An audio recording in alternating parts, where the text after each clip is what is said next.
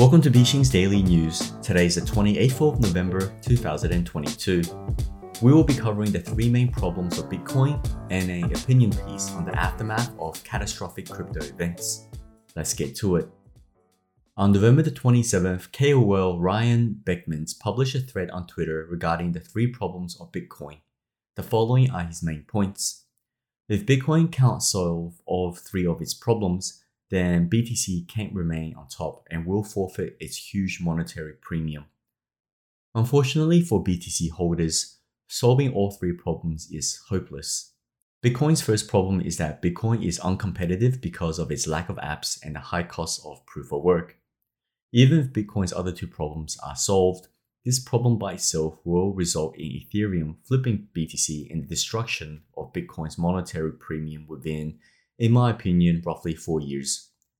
Secondly, Bitcoin's security budget is unsustainable because its transaction fees haven't and won't grow nearly enough to make up for BTC issuance reduction from the halvings.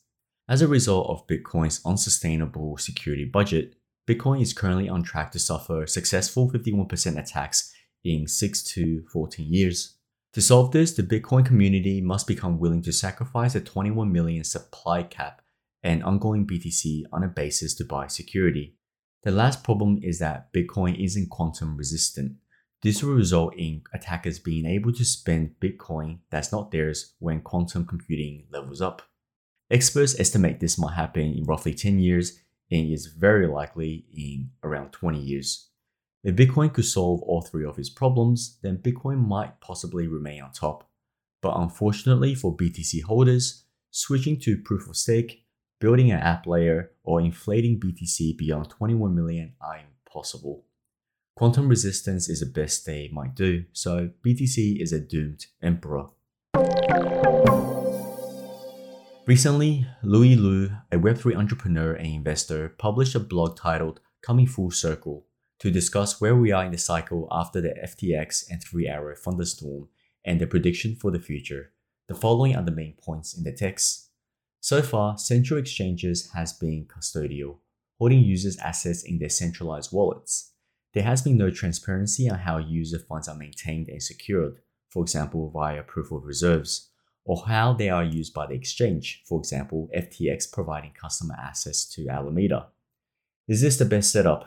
Already, ideas such as non custodial central exchanges, fiat only on and off ramp central exchanges, and on-chain proof of asset solutions are proposed in the FTX aftermath.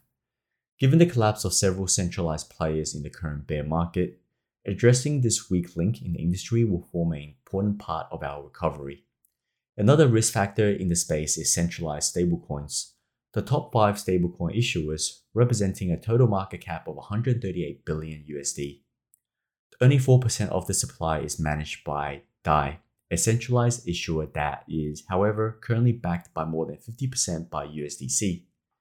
This highlights the risk of contagion if any single point of contact were to fail, be overregulated, or depeg.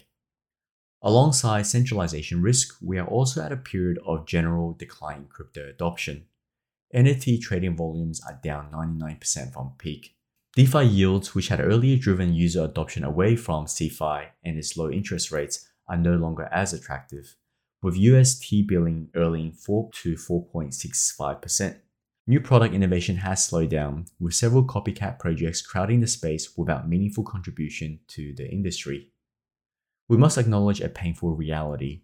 Web3 is still difficult to use and understand for most people.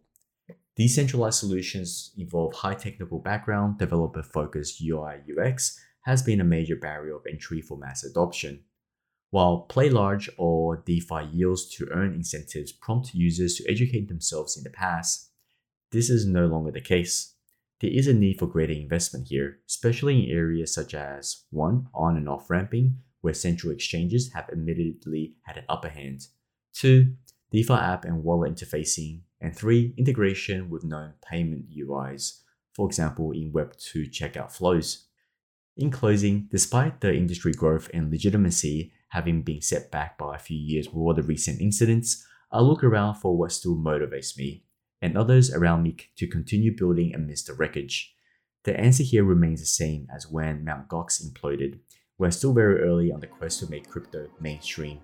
Given the low adoption numbers versus Web 2, the enormous opportunity for growth and innovation remains. To continue hearing more, please subscribe to bixinventures.substack.com for daily newsletter and follow Twitter account Bixin Ventures to hear the rest. This is Celine from Bixin Ventures. Thank you for listening and we will see you tomorrow.